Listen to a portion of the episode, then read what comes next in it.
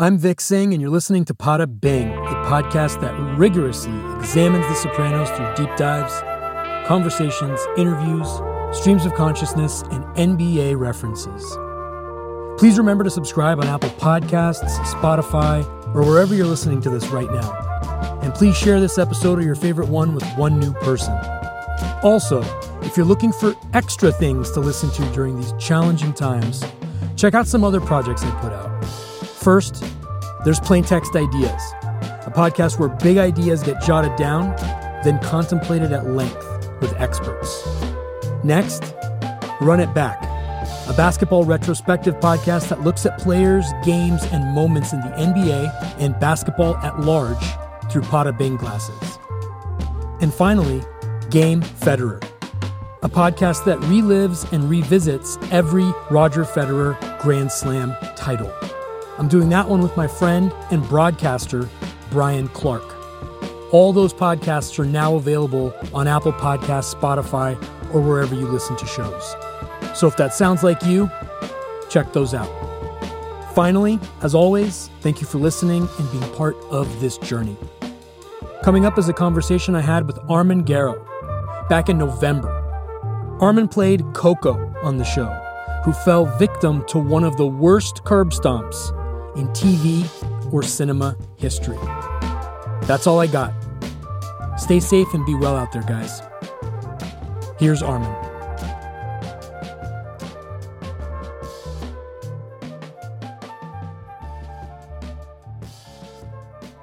Armen, thanks for doing the podcast. Thank you. You're welcome. Where did you grow up? Give listeners a little context. Uh, let's paint a little picture of your story before we get to the main event of The Sopranos. I was uh, born and raised in Troy, New York. I I, uh, I first lived in Watervliet, which is a small uh, upstate New York uh, town right across the Hudson River from Troy. And when I was about f- five or six, we moved to uh, Troy, the North Troy. It's called Lansingburgh, right next next to Knickerbocker Park and I attended uh, Albany Academy, which is a uh, college preparatory country day school. Graduated, and I went on to uh, first uh, Norwich University, and then I transferred over to uh, uh, Emerson College in Boston. I read that you yeah. went to Norwich but left. I had a close friend that went there. Why'd you leave? Just curious. Well, at the time, and it's a good school. It's an excellent school. Um, it's it's changed quite a bit because I've met some some alumni from there since then, and it's it's changed a lot. But at the time, I was the first graduating class of high school that did not have to be concerned with the draft into the military. Uh-huh. So, and I wasn't really concerned about it. If I had to go, I was going to go.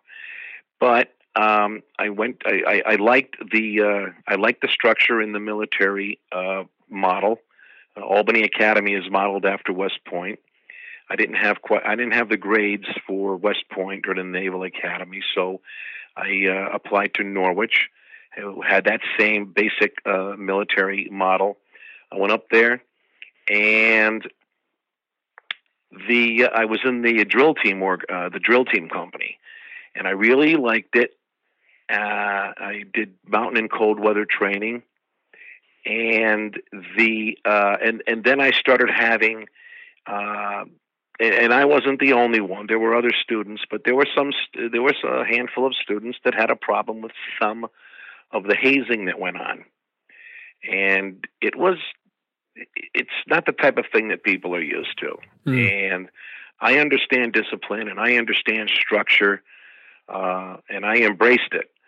But the kind of thing that was going on at the time was far beyond what I was willing to uh, abide by.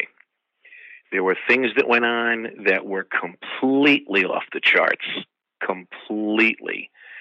Uh, it got so bad that uh, one one of the other officers, one of the cadre corporals in another company, was assaulted. They never found out who did it. I mean, he was someone snuck up behind him and hit him with a brick. uh, hit him in the head with a brick. He, he turned out to be fine, but there were some pretty violent things that went on, there were some pretty uh, uh, denigrating things that went on, and uh, so rather than uh, take it, I resisted it. I, I I kind of fought back in a way that I could. Things didn't go well, and uh, there were some upperclassmen that didn't want me. they didn't want me in the in the dorm anymore. So uh, I had a. Uh, I then I was ordered to go to the commandant's office and uh, discuss the issues with him. And uh, I mean, these were serious things. Yeah, yeah. Sounds like a few good men. As you're describing it, I'm hearing a few good men in my head. It was. Well, this was. This went beyond that there were I don't know if it, I don't know if I I'm, I'm able to repeat some of the things that I witnessed. It's not really comfortable listening to, but I went to the office of the command. I was ordered to go there, and he wanted to know what was going on. And uh, after I was accused of, uh, I was accused of. It, it came down to being accused of uh, of lying about something, something very very uh, uh, minor. It was the the time that I was announcing the uh, uh, assembly and the uh, falling in for uh, the mess hall. You had to do it according to the uh, the uh, clock on the the hall, the main hall of the of the university, and I did. But apparently, the radio had some other time, and one of the one of the corporals tried to accuse me of lying by a minute or two. it was that kind of thing. Hmm. I went to the commandant's office, and we had a discussion and I pretty much said, uh, I told him, I said, look, I said, uh, is I don't, I don't really, I don't know who some of these guys think they are, and I don't know what you think you're doing here. I said, I don't think it's you. I said, but there are some guys in that company and all over this campus that do some things that just don't sit well with me and a, and a few other guys. And I said, I'm not a behavior problem. I'm not. I said, but, and I, I had some choice words, and I said, don't think for a minute that you're not going to have a serious problem on your hands. Uh, so I was returned to my dorm, and I was given the silent treatment, which was really, really childish. it was funny, you know. But uh, uh, and then some of the things that we were made to do in the mess hall was were, pretty uh, sexually graphic and uh, just I mean just things I could never. I mean it, it's it's stuff it's stuff that I uh, I mean I mean I would I wouldn't mind conveying it uh, sometime in a piece, but uh, it's pretty bad. It was pretty bad. Yeah, I never expected to unearth such a Pandora's box. I, I was looking through your story. No, that's I, okay. Yeah, that's all I, right. And I, yeah, I I'm, saw I'm perfectly that. good with it. I recognized Norwich, and I was like, hmm, let me ask about that. Um, yeah, but they don't do they they absolutely don't practice this this kind of thing anymore. Sure, it's been done away with. Uh, you couldn't survive. No school could survive uh, uh, treating its uh, student body in this manner. And it's no harm, no foul. I mean, I sure. get it. I understand. There were a lot of guys there specifically going there to avoid the war because you could you could you could uh, delay entrance into the war by going to us. Yeah, and uh, but there were some also, and I also met some very, very good people there. I mean, good soldiers, good good good guys. You know, hmm. uh, brave people, forthright people, honest people. So and it was just a, it was just a very few, but there were there were some real, real. Uh, there was some mazos that were there. It was an interesting experience, but you know I made the best of it. Uh, they put me in the uh, the hall, the dorm with that housed all of the command staff, and uh, I wrote out my my exams. I, I got through what I did, and then I transferred to Emerson College. Uh, that was it. I ended the semester with an appendectomy, and that was that. when once I was home. non sequitur transition. Favorite music growing up? What kind of music were you into as a kid? My favorite music. Well, I was I, I was naturally uh, heavily influenced by the Beatles, uh, Little Richard, uh, Elvis, and uh, as I got older, it gravitated to uh, things like uh, music, like you know Simon and Garfunkel, uh, Stills and Croft, I asked that question. It's very specific to this uh, Sopranos project I'm doing. The Sopranos is a very musical show. The musical cues oh, yeah. And the use of music is very intentional, very inspired. Uh, there's a lot of thought put into it. So, everybody that I talked to that was a part of this experience, I like to ask what kind of music they were influenced by. That's, that's the reason for the question. Um, talk about your karate career back in the day. You kicked some major ass.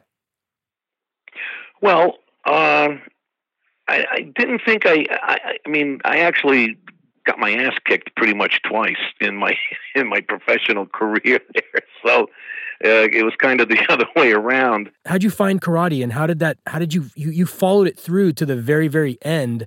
Um, I believe you have. I followed it through as if, as much as I could without really getting messed up. Um, when I first moved, uh, my mother was from. She was born and raised in Providence, Rhode Island but I'd grown up in upstate New York. So after my dad died, uh, he died about a month and a half or so after I turned 18, and then I graduated high school. So within the next couple of years, when I was at, uh, and then I was at Emerson, uh, my mom uh, sold the family home and she moved back home to Rhode Island. So I was, we had always gone to Rhode I- Providence, Rhode Island for, you know, Christmas, Easter, uh, once during the summer, Thanksgiving. Those were our uh, uh, there are annual, you know, four time a year treks up there. So um, she uh, she bought a she got an apartment, then bought a house. So I was going back and forth to Providence, Rhode Island, much more, much more often, spending more time there. And I uh, befriended someone at the at the church that we went to, uh, good kid, and he had. I was looking to um, to uh, stay in physical good physical condition because I was I had uh, once I had left uh, Emerson I I used I wrestled at Emerson and uh, on the team there and I didn't have any more college eligibility to do any other sports. I wasn't a I wasn't a professional athlete or anything like that. I just wanted to do something to to train and to work out and to to, be, uh, to feel good about myself like anybody would, you know. So uh, a friend of mine told me about George Pesare's Kenpo Karate Institute on in Providence, Rhode Island, and I had heard I had heard about him. He was uh, widely known throughout uh, the country as uh, it was a pretty tough school. And I thought, well, this might, you know, so might, might be interesting. So I went up there and I met him met George, and he said, "Well, the first thing you should do is watch a class." So I watched a class, and it looked it looked pretty looked pretty brutal. But I thought, yeah, this is here's a, here's a challenge. Here's something here's something to occupy myself. Here's something that I could I think I could do this. I mean, and I'm just talking about the working out. I'm not talking about fighting or any of the other things that are associated with you know karate. Just just the training. So I I went up and I barely it was an hour and I barely I barely made it through. Uh, my my first instructor was uh, uh, Ray Calori. He was one of George's black belts students. Uh, real good, good person.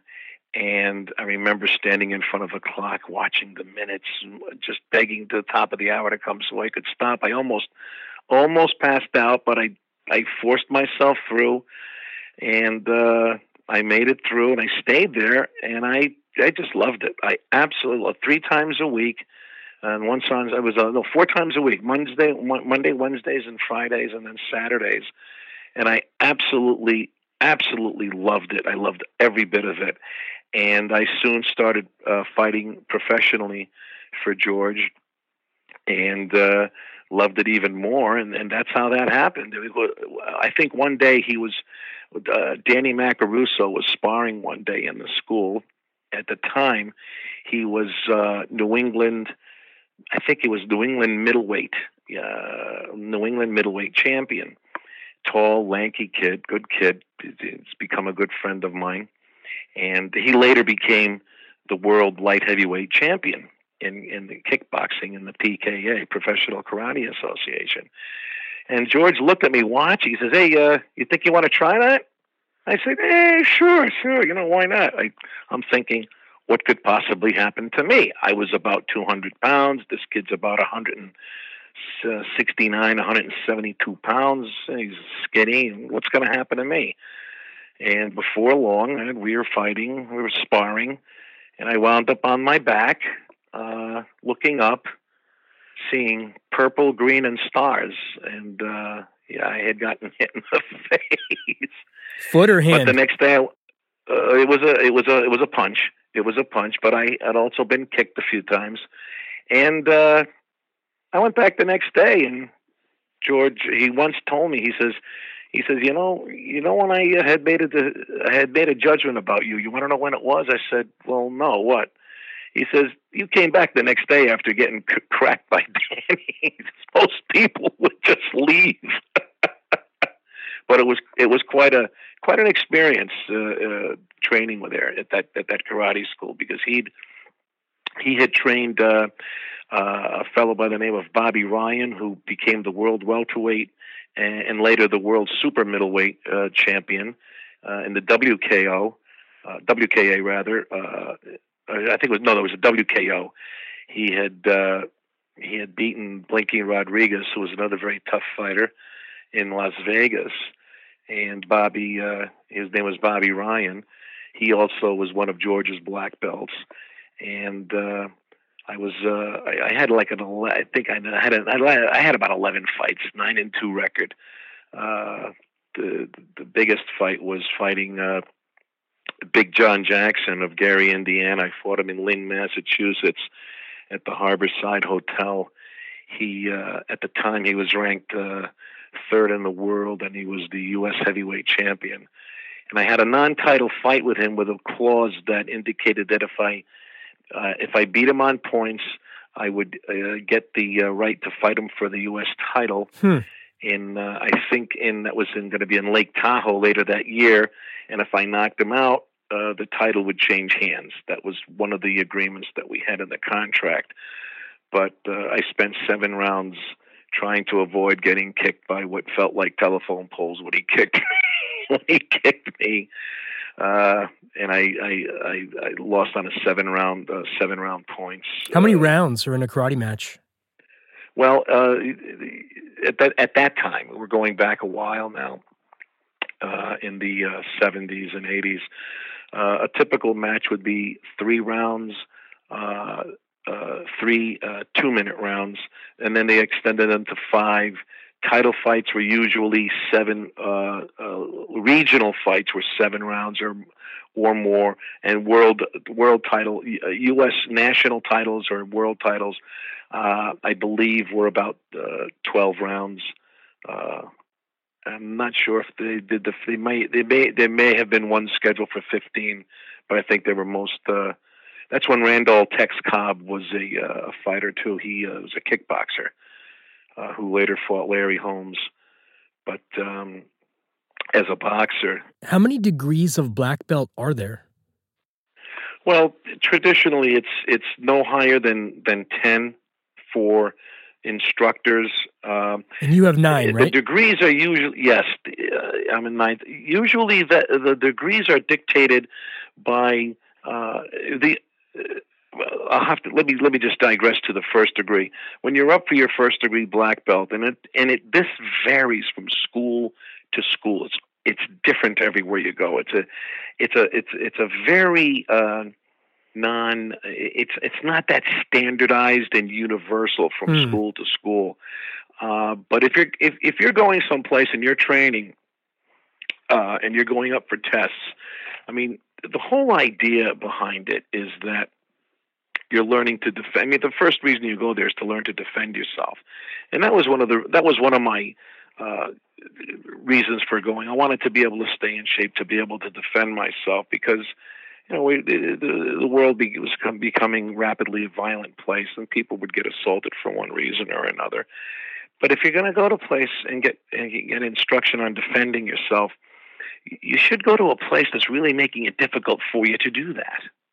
not a place where it's very easy to go through your belts and get this and get that and trophies and all of that. And his school, Georgia School, was one of those the places where it was very difficult just to get through a workout, let alone get through a test. But my first degree, all of our tests were fairly brutal. They were very, very tough. It was bare knuckles, no padding. I mean, you had to wear a cup, you had shin guards, but there were none of the padding. Uh, unless you were in a tournament, they would have the thin padding, uh, much the same way you see in the MMA fighters now. But like a two ounce padded glove.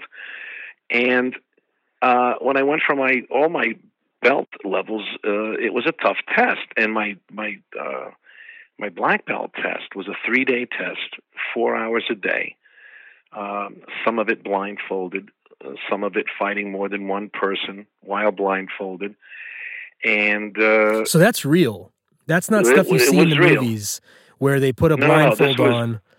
What is the philosophy behind being able to react blindfolded? Like what is the like what have you learned? What have you internalized to be able to react blindfolded? Can you articulate that well you never know if you're going to get assaulted in the dark or if for some reason you can't see. It doesn't have to be you you may not necessarily be blindfolded. Just you just may not be able to see well for one reason or another. If if a substance was thrown in your face or something like that. Um, and much of the time was that's pretty much the reasoning there. And the other thing was uh, a lot of it was uh, getting getting hit when you don't know you're going to get hit. And what better way to do that than to blindfold someone? So George would blindfold you, and then somebody or he would uh, would punch you either in the face or somewhere on your body, and uh, it's important to be able to take to take a shot, to take a hit as hard as possible, um, uh, because that that actually may happen to you if you're getting assaulted by a group of people, and you want to be able to fight through it because. Uh, it's it's not important how you can kick or punch. What's important is how do you respond after having been kicked or punched when you didn't even know you were going to get kicked or punched, and that would be one of the reasons behind hanging us. We would we would hang from the pull-up bar, and we got we would get hit uh, repeatedly uh, with an axe handle uh, our thighs, calves, uh, midsection. Uh, sometimes blindfolded, sometimes not, because you just don't know when.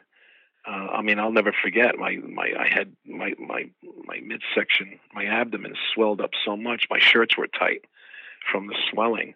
But after going, after having gone through that, after having gone through that, you you don't wonder if you're going to be okay if someone attacks you. You know you're going to be okay. You sure, yeah, yeah, yeah. You know you're going to be okay, and that's what you've already that's what helped me survive as a yeah, and I mean, yeah, that's what helps you survive. If let's, for example, when I was on the police department, uh, I didn't care if I got assaulted. I knew that that was part of the gig. I knew that was part of it. I knew people didn't like police, and I knew. I mean, they didn't. I mean, they they usually show up when there's always someone that's irritated that you're there, yeah, and they don't want you there. And there would be people that would threaten you, and I I would commonly tell someone who was getting ready to take a shot at me. I said, okay, if you want to do it, I just I want to let you know you're, you're, you're going to hurt yourself hitting me so much. I said, I don't care what you do.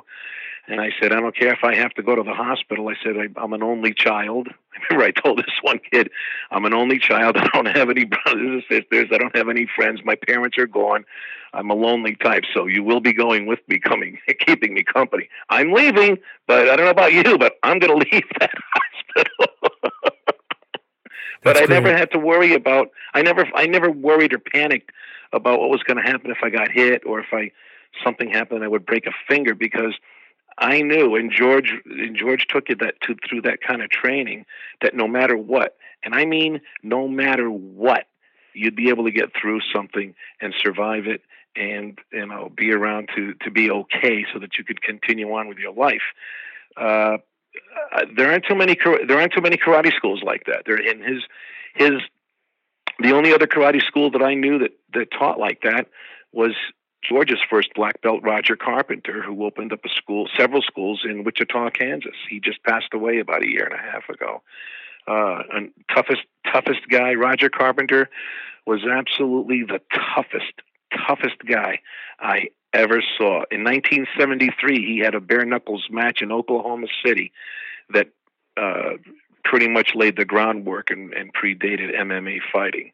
It was a nasty, nasty fight. Favorite martial artist right now? Do you have one?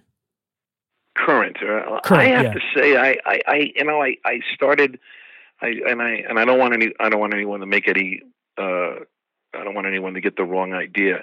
I, I never really, there was no MMA fighting when I was, sure, when yeah. I was fighting, and uh, I, I look at that as being pretty much the real deal of what's going on right now. I mean, they've got some real, real dedicated, good fighters. I'm very impressed with them. But uh, let me see. There's a fellow that fought uh, uh, uh Conor McGregor, uh, Diaz. Uh, I oh my god, real, uh, very very loose, relaxed, tough fighter. Uh, his last name is Diaz. I, really, I wish I could remember his last name. Oh, I can't remember his first name.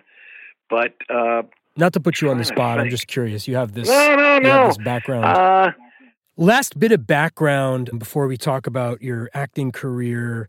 Later, I read that you went to law school but left early, something I probably should have done too. I finished. Um, why did you decide yeah. to leave law school? I had gotten a master's. I had gotten. Let me see. When I when I, when I got in the department, I had um, started a master's program in the administration of justice, and uh, there was a stipend uh, of, of uh, thirty five hundred dollars a year for those students who uh, had masters for for those police officers who had master's degrees. Uh, I found out once I got the master's degree that I had didn't qualify for the 3500 because I needed a, uh, a, a, supporting bachelor's degree in the same field.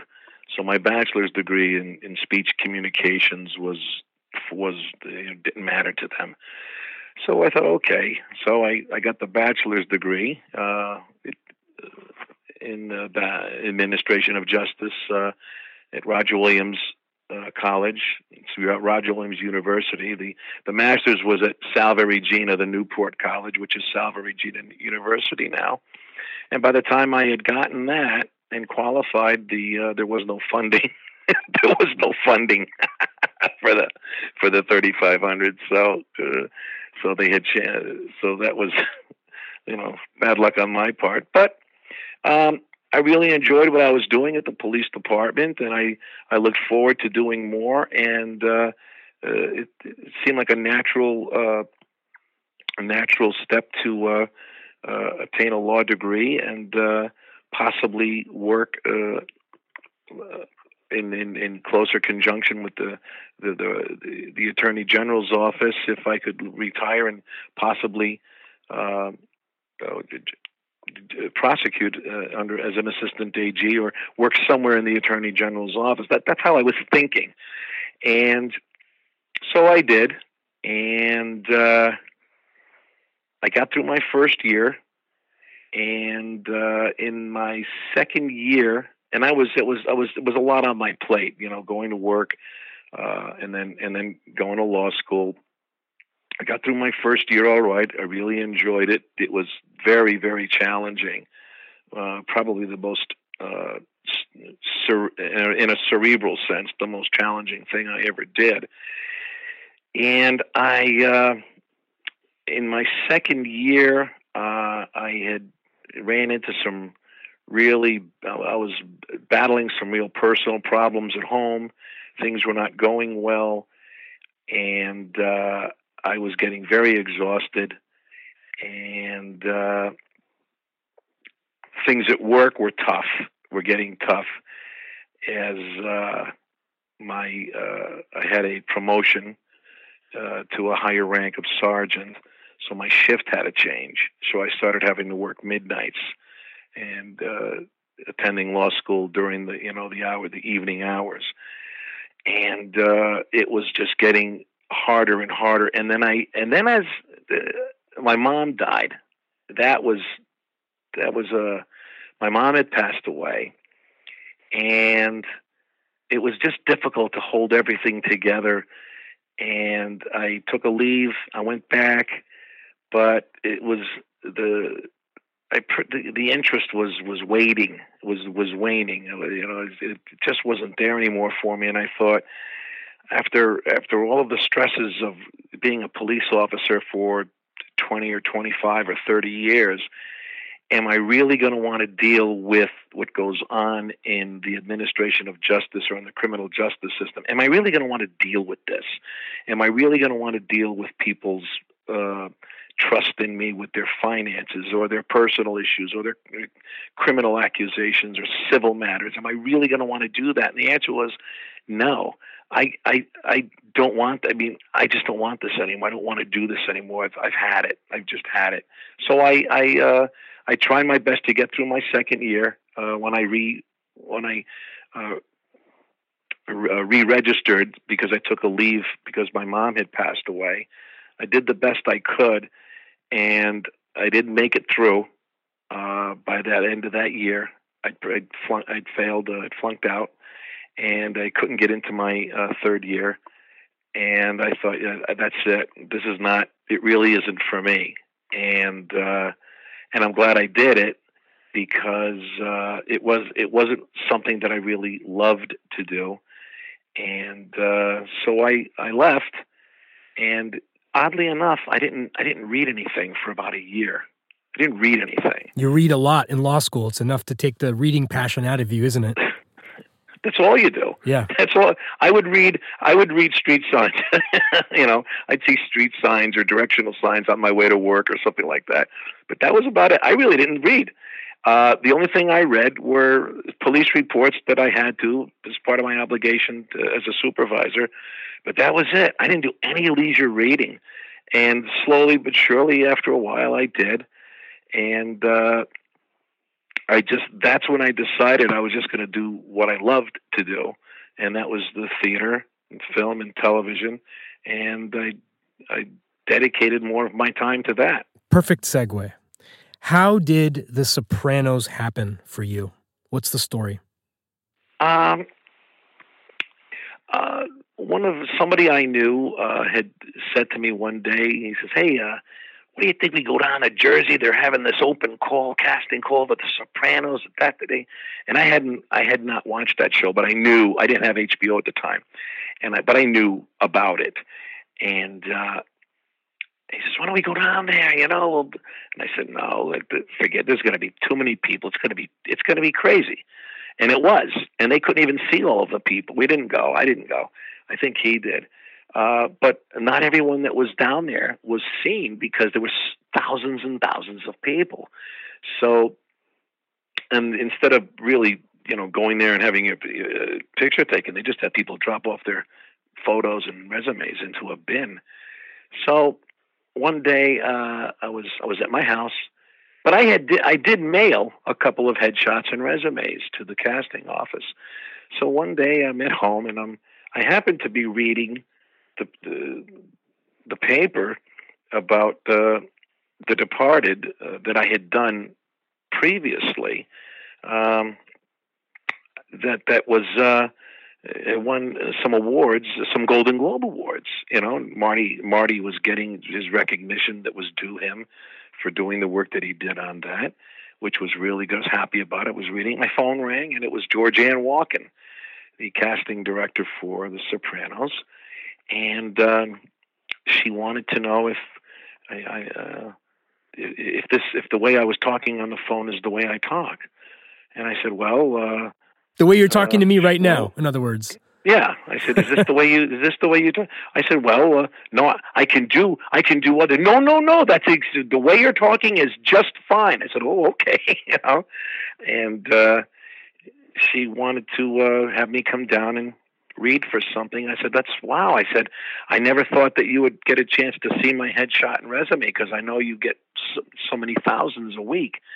She says, "Oh, we can't, we can't even do that. We have so many." Um, I said, "How did you How did you know to call me?" She said, "The writing staff for The Sopranos had gone to see the New York premiere of The Departed." And uh, saw my my bid in that, and wanted me to come in to read for uh, for a new uh, a new character they were developing for the last season. So I went down and uh, went to her office. I met her, wonderful person, and uh, I read for. I did some generic mobster reading, you know, uh, yelling at someone, telling them to f themselves, or I'm going to give you a crack. Who do you think you're talking to? Who the f you think you're talking to? Things like that. The usual uh, mob vernacular, you know. And uh, based on that, they brought me in to read a couple of uh, scenes that had been uh, already uh, published and were broadcast. Uh, one with uh, that Michael Imperioli had done as Christopher, and one that uh, Dan Grimaldi had done as Patsy. Mm-hmm. And I did both scenes, and uh, it was for uh, Tim Van Pat, Timothy Van Patten, who I who directed me in my two episodes really great guy, great director, and and uh, David Chase over at uh, Silvercup Studios, and uh, it was one of the few times after after having done it, and I have to credit Georgianne Walken because she she's an excellent reader, and she knew exactly what what marks to hit on these uh, on these readings. Uh, much the same way Ellen Lewis does when she casts. Ellen Lewis is another uh, excellent casting director. But I got I left, them? and it was one of the well. Um, what separates them? I mean, and I and I put in that category Meredith Tucker. She's another one. Um, what separates them is every once in a while, uh, when you go in, of course, you know next to nothing about what's going on. Um, and of course you're nervous and you're nervous you're, you're next to none you know you don't know what much, much of what's going on and you don't know much about the story uh, they're very good at kind of filling you in on what's going on and what this story's about and what they're looking for and the act the literal reading of it when they read with you they've they've got their timing down they've got their uh, uh, uh, they understand uh, uh, the people, the characters, the roles that they're reading, they understand them as an actor would understand them. You see what I'm saying? Is it accurate to say that they're very good at setting you up for success? Oh, they they want you to be. They want everyone that comes in there to be successful. Yes, uh, all of the casting directors do. They all do. They all want to be able to send the producers uh, your best foot, your best, you know, the best that you can do, and they want that. But what separates them is a, a, a real, uh, just a real commitment to uh, what's happening on the other side of the tripod and the camera that's being set up to film you. And it's it's a combination of knowing about the material, answering any and all of your questions about what you're doing, uh, and combine that with an overall uh, sense of uh, of uh, of a comfort zone in the uh, in in the room in the office. I think that's that's as best as I can uh, say that. Wonderfully it's a, it's a comfort zone. Yeah, yeah. It's it's important to have a comfort zone because it's it's as competitive a business as you can imagine. They're literally looking at they might at sometimes they might be looking at four or five hundred people for a particular role, or maybe just twenty. But as as you get better and better at what you're doing, and you're going in for you know more significant roles, you're up there with the absolute best there is, the best, and that's it's kind of cool, and it's really cool when that happens. You know that you know if you if you're going to do it, do it right. And I really I've always been attracted by that kind of uh, uh, by the work ethic that's involved with uh, competing for things like that. You know, and uh, and that's what happened. And I got I got cast and uh, the what happened was I was uh, cast. Uh, she uh, Georgianne called me up and she said, "Well, you they they really love you. Uh, welcome to the team." And uh, that's how that went, and uh, it was a tremendous, tremendous experience because when I was on set, on location with uh, the cast and crew, I felt like I was a member of the team. I I was treated like I'd been there all along, and it was so comforting and so nice. And it happened at a time when, right at that time, when things were uh, very, very tough, very, very tough at work. We were reeling from the uh, the uh, the killing of one of our officers. Uh, it was a friend of mine, and uh, a lot of managerial uh, problems were happening at the police department because of that. You were still working as a cop when you got booked for the show. Yes. So it was a good thing. It was like a fortuitous timing, is, is what you were trying to say before I cut you off. The timing could not have been better because, yeah, because it was a, you know, my mom had been passed for a few years and I was, you know, I was reeling from some personal matters and things that were going on at work and things were really tough. But this was that one little bright spot that was, uh, that's why driving it was it was that one bright spot I had, and I gave it everything I had. And when I left that studio to go down to my car, I you know I just kind of told my mom. I said, "Well, you know." Eh, you don't have a lot of I don't have a lot of auditions where I feel really good about it. I usually feel that uh, I could have done this right. I could have done that a little bit better. And this one I left, I thought, well, mom, can't argue. If I don't get this, it's okay because I left my I left a good one up there. I left a real good one in the room, so I'm good. And I think one of the important things that people have to understand is when you when you're going to audition for something, you're not auditioning for that role. You're auditioning for things that these people may have in mind for later projects that they do, and they'll remember you and they'll call you back in. So it's it's it's significant. Uh, it's just a significant if you're not getting booked at a particular role as it is if you are. Of course, you, are getting paid when you book, but if you don't, uh, that's no reason to fret because you're filed away in the back of that mind. you had a oh yeah, and literally filed away on their on their file folders and on clips. You know, hey, look, remember so and so two years ago when he read for that? Yeah, well, why don't we bring him in because I think he'd be good for this. That yeah. that happens. That happens all the time. I'm thrilled it worked out for you, and, and little did you know you'd be immortalized on the greatest show, greatest series of all time. Um, you played Thank Salvatore Coco Cogliano, a soldier in the Lupertazzi crime family, who did the one thing you don't do in that thing of theirs, and that's go near the kids. Um, it's one of the most unforgettable curb stomps ever documented in film or TV. And knowing you now a little bit through conversation, I wondered if those instincts and reflexes had come to the surface, your karate instincts and reflexes, I should say, when your character has his final showdown with Tony Soprano. Memories from shooting that sequence. Yeah, that was um, well, when I when they they uh, they uh, sent me the the script, the final script of of describing exactly what you just talked about, they uh, I didn't have a I didn't have a fax machine. I didn't have fax capability at my house, and uh, so I said, "Well, look, I'm I'm going to go down to Staples. I'll let you know when I'm there, and I'll give you the number." They said, "Okay." So I go to Staples. I call them up, and they said, are you at the fax machine? I said, well, it's right across the counter. I said, well, then they said, well, make sure no one looks at this. We we don't want anybody seeing this. It's got to be you and you and alone. I said, fine. So I, I get the fax. Yeah, they don't want anybody seeing I know, it. I know that's so legendary. That. They're so reasonable. they're so meticulous about it. I love that. I love that. Well, you have to be. Yeah, you have to be because you know when you when you do things like if you tell someone you're not going to show anybody you don't show anybody right if you t- if you get to sign a non-disclosure agreement it, it, it administer the thing and, and, and adhere to it mm, be you know? impeccable don't, with your word don't, yeah don't don't take selfies in the wardrobe room and i mean i just don't there's certain things i just don't do you right. know if unless they say it's okay fine but i will I, I stick to the rules when because they're the producers, they're the ones signing the checks. That's the way you want it done. That's the way we're going to do it.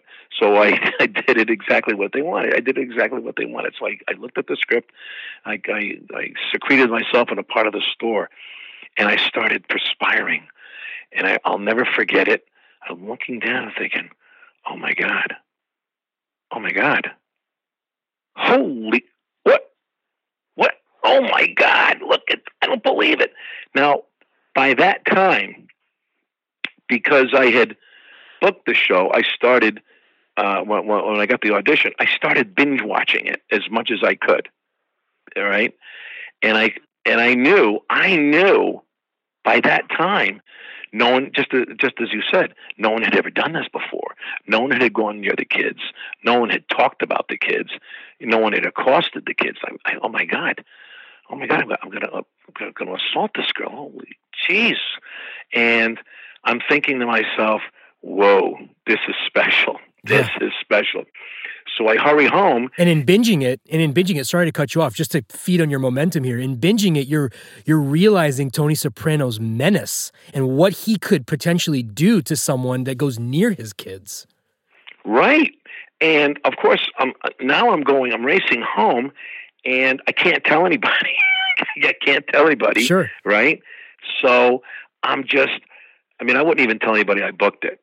I didn't even tell anybody that. I just was racing around the house doing the I bought a new house dance, you know, and uh, so I I went down there and uh, and some of the work that I had done, I had done uh, stage fighting with uh, when I was at Trinity Rep Conservatory. I received uh, stage fighting instruction from uh, Bill Patton, I believe. Yeah, Bill Patton uh, he was our gym and stage fighting instructor, and that came in handy. Uh, the work I had done as a fighter had come in handy. Uh, at the time, I had uh, some injuries that where I was recovering from, but there were no worries. They they had a they had a stunt double next to me, and uh, I kept on going through the motion. I was working with Jimmy with uh, doing it twenty five percent uh, motion, then 50%, then 75, and then 100 as he came across as he came across with the uh, the gun to my face. And we kept doing it over and over and over and over. You know, we just rehearse it and rehearse it and rehearse it. It's a dance. And uh, yeah, yeah, exactly. And it, as you can see on the film, it just it works out beautifully, and we Legendary. timed it perfectly. Yeah, we kept on timing it. We timed it, and I kept on going down, down with the pan and everything. It was at uh, it was at uh, John's on 12th Street where, where we filmed that. Yeah, uh, one an, an Italian restaurant in New York's East Side, and um, so uh, the the stunt the stunt double says to me, he says, "Look, uh, anytime you want to step in, you know, if you're okay, because I wasn't wearing knee pads or hip pads or anything, but I knew how to fall. I knew how to fall, and uh, because you do learn some of that in your in you know your karate training. Exactly. The, yeah, and that it was coming in handy. So the stunt double said, uh, you know, anytime you want me to step in, I said, no, I'm doing fine. I said, but if he wants me to go through that plate glass window onto a car, I said, you are stepping in, my friend. Trust me. I was going to say, you didn't tell the stunt double, uh, I'm a ninth degree black belt, bro. I got this. No, I don't. nah, I'm kidding. No, I'm no, kidding. I don't do that. Yeah. No, no. So it went well. It went well, and it uh, was a real it was a real uh, joy to work with those people, and uh, I had a blast. I absolutely I knew, you know, every time I work with with uh, on any job on any job, I embrace it fully because you just don't know uh, how long it's going to be before you're back in that kind of zone again, or if ever. So you try to do the best you can while you're there, and that was one of those uh, that was one of those times I just thought, man, this is this is just a it's like a dream, you know. You feel so blessed. I'm going to say a name. Tell me the first thing that comes to mind today. James Gandolfini. Very gentle. Very gentle and sorely missed. David Chase. A guy who really put his nose to the grindstone because he was uh, his work wasn't uh, uh, f- freely accepted when he wrote under his name David uh, Cesare. which is his name. He changed it to Chase so he could get himself to be to, to his pitched ideas would be accepted. Uh, good man though, knows his stuff. Greg Antonacci. Uh, you know, I just found out he passed away. Yeah. He passed away a while back. Uh, I got to be friendly with him. Uh, he used to write for Laverne and Shirley Uh-huh. years ago. Yep. And uh, very nice man. He very accessible. Uh, anything you wanted to ask about any aspect of the business, he would ask. We, I remember we went, uh, we went and had sushi together when, during one of our breaks nearby, and real, real delightful, nice, nice guy. One of the best character names in the show, Butch. Um, and he had, oh yeah, he had such yeah, a and he was he was really good on Boardwalk Empire too. Yes, he was. Very, very strong presence on the show, on the screen. Oh yeah. Um, some other projects you've been a part of, uh, leaving The Sopranos. I'm gonna rattle a couple of them off, um, and I'd like you Yeah. to just say a word or two about the that experience, or the people involved, or any specific memories that are top of mind. You mentioned The Departed earlier. When I say The Departed today, what comes to mind for you? the first thing that comes to mind is the fact that, uh, well, there were two things. Uh, first, it was uh, a time when I had confided in my karate instructor because we was, we would chat about some things once in a while. And I was kind of telling him about this this going you know to the audition for this, and I, I could trust him to to uh, uh, not repeat anything I was saying. But the most uh, the vivid memory I have is uh, being convinced that I wasn't going to get booked on that on in that film because it was so long between the period of time I uh, had the final uh, call back with Marty in Boston, uh, and it seemed like uh, an eternity had passed. And I called him. I said, you know, maybe it's me. Maybe there's something about me that's not cinematic. I'm doing something wrong, and maybe maybe this acting thing. Maybe at this level, maybe I'm finally, uh, I, maybe I've risen to the level of my own failure. Maybe that, maybe this is not it for me, you know, because I'm just not getting a call for this. If I can't, you know, if I can't tell someone to stick a gun up their butt and f themselves, it's much more graphic than that, convincingly. If I can't do that, then, you know, maybe this business is not the business for me. And then, of course, I got booked. And the other thing I remember is uh, it actually that's that was the project that actually that gave my career traction. It gave it real traction. Uh, it was it, it it it led to other work. It directly led to work in The Sopranos, and it's it it serves as a foundation uh, for a lot of the other work that I do. And each each each each each project that you work on adds adds to that foundation. Wolf of Wall Street. Well, that was the. Uh, it was the nice part about that is that I was wondering, gee whiz, um, what am I doing here? You know, how come, how come he wanted me to do this? Because he had, Marty had reached out, uh, had his casting, he had Ellen Lewis call our my agent, and he specifically wanted me. He uh, he wanted uh, Louis Vanaria, uh, who played Crazy Mario in Bronx, A Bronx Tale Mm-hmm.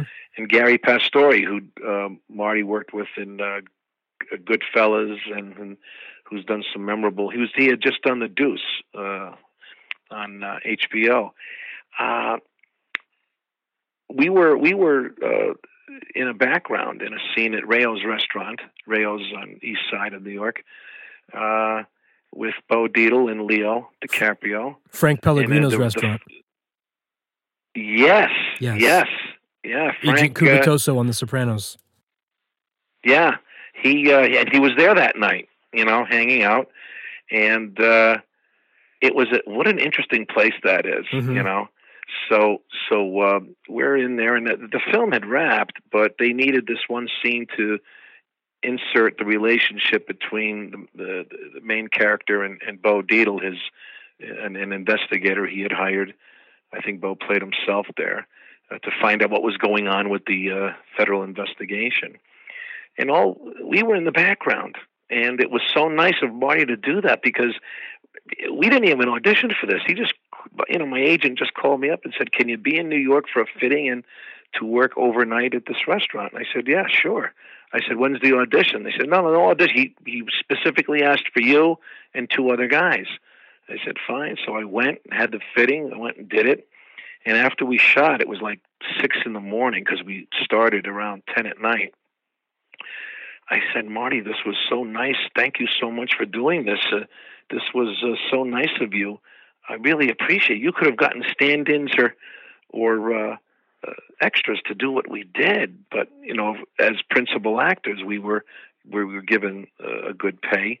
And uh, he says, "Well, I just want to get you in there. Just want to get you in there, get you all in there and involved." And that was it. Had been eight years, eight years since the Departed. Yeah. I was surprised he even remembered me. You know, but uh, that was the that was the most invigorating uh, uh, experience I'd ever had, where someone remembered me from before and specifically asked that me, that I and two other actors that he had worked with before uh, come in to do this scene when we're not even.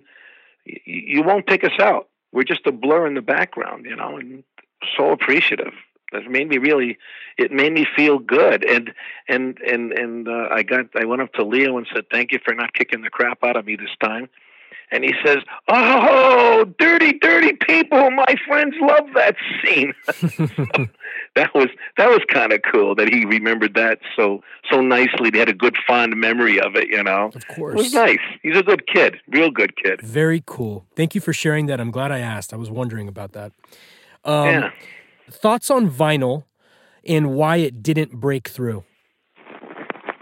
Well, uh,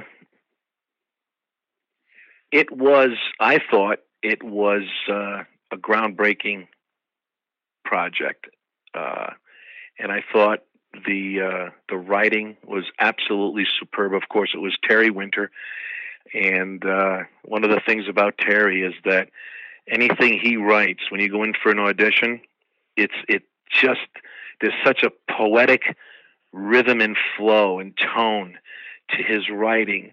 He's so familiar with the way these people talk.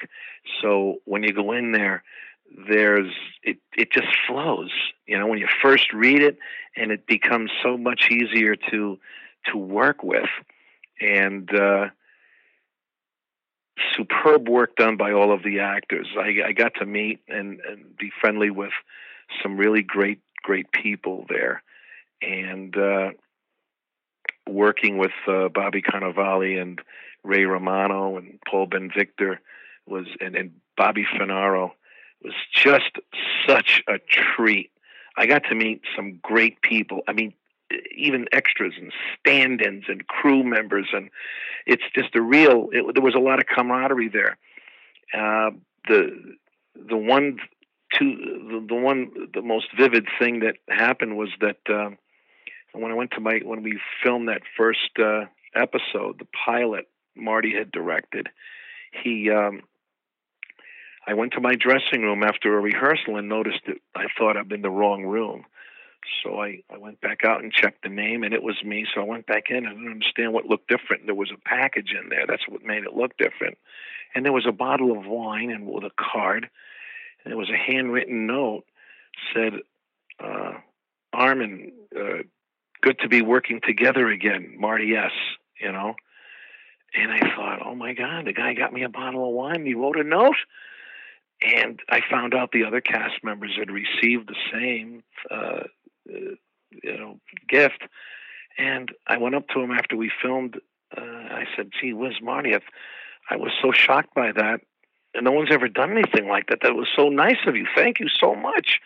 He says, "Well, that's what we do. Uh, we be nice to each other. We come to work. We we ex- we have a good experience together, and we, enjoy each other. And that's what we do. We we be nice to each other. And thought, Jesus, wow, here's a guy at the here's a guy at the apex of all of the accolades you can imagine. But he likes coming to work. He leaves all of the accolades home. He he just wants to enjoy doing what he loves best, and he wants everyone to do the same. And and that means everybody. And man, it just doesn't get better than that. As to why um, uh, it didn't uh, uh, make it through. they, uh, I believe they did start filming a. Uh, I think there were creative uh, differences. I don't know what they were, because as I was filming uh, from episode to episode, and I was going to the to the readings and whatever, I didn't notice anything that was a, a, a miss. But apparently, there were some creative disagreements that were going on that I knew nothing about, and uh, I guess the uh, the the new uh, head of HBO was not uh, pleased with the numbers that were coming in, and I think they were between uh, 300,000 and 600,000 uh, viewers per episode. It was it was growing little by little, but it, it wasn't punching those huge numbers that they at HBO I think has grown to uh, expect. And so they, I think they were concerned about the budget, uh, and uh, they fired. I guess they fired the Terry was fired. That was in the that was in the news that Terry was fired. The writing staff was fired, and they I, I believe they did uh, start with a new writing staff. Uh, they started uh, filming for a second season, and there was I guess a collective decision was made that it wasn't working out for one reason or another, and the second season was canceled. Uh, I don't know exactly. I don't know exactly why. I wish I did. No, it's the question is just designed to hear your thoughts from your prism. You know, of course, yeah, many moving parts, many variables. It's way above my pay grade. You know, beyond, you know, beyond doing the work that I do, I'm not that familiar with what goes on behind the scenes, and uh, I was I was pretty uh, I was pretty devastated by that. I thought, oh my, because that's when I sold my home and I I moved to Connecticut to be closer to New York, and uh, I just thought, oh my God, it, you know, I was I was sure there was going to be a second season, you know, but they, they were planning on it. They had said so, and I thought, oh my God, canceling it. Oh gee, but it would have been nice. Uh, I, but you, you move on you move on, you forget it, and you know. But it was a nice. I, anyone that anyone that uh, logs on to HBO and watches vinyl is going to have a. Uh, is is is going to. I guarantee they're going to enjoy it. A lot oh, yeah, of good work. fun ride. A lot of good work fun was ride, done there, and a lot of uh, a lot of initial wonderful thought and intention was put behind it. Um, is Connecticut home for you now? Is that where you're based? Yeah, yeah. Um, I love it here. Last good book you read? The last good book I read is called. I just finished it. It's called. Uh, it's by Joe Broadmeadow, a retired captain in the East Providence Police Department, and also the uh, he was co-written with um, the retired uh, superintendent of the Rhode Island State Police, Brendan Doherty. It's called. Um, it's just the way it was. An inside story on the uh, uh, war with the New England mob and other stories uh, very, very, a real excellent narrative, um, unsanitized uh, firsthand stories from Brendan Doherty on the Rhode Island State on, on his his his agency's battle with organized crime in New England, uh, specifically in the, the Providence, Rhode Island area. That was the last good. I just finished it. Excellent Great. book. Favorite music right now? What have you been listening to the past month or so that you're into? New or old? Uh, uh, let me see. I got uh, the Temptations, Simon and Garfunkel, Paul Simon, Everly Brothers, Mariah Carey, Air Supply, The Association, Alvin and the Chipmunks. Uh, Great, nice, diverse the, mix. The Kings, the Kings, diver, uh, the Kings Scottish uh, Borderers, pipe and drum. Susan Boyle, ABBA, Louis Prima. Uh, let me see, Queen, Journey. Nelia. What Journey song? Uh, uh, I think it's uh, anyway. This one was any way you want it. Okay, I was gonna say it would be too perfect if it was "Don't Stop Believing." I have "Don't Stop." I have that. I have that. Yeah, the Ronettes, "Baby I Love You," uh, Lady Gaga. I got a whole uh, very eclectic. the Dillards, the bluegrass Dillards. They used to appear on the Andy Griffith Show. Uh, banjos, guitars, uh, fiddles, bass, uh, bass fiddle uh, mandolin. Those guys are pretty hot. Awesome. Armen, thank you so much for being a part of this. It's been very nice to talk to you, Vik.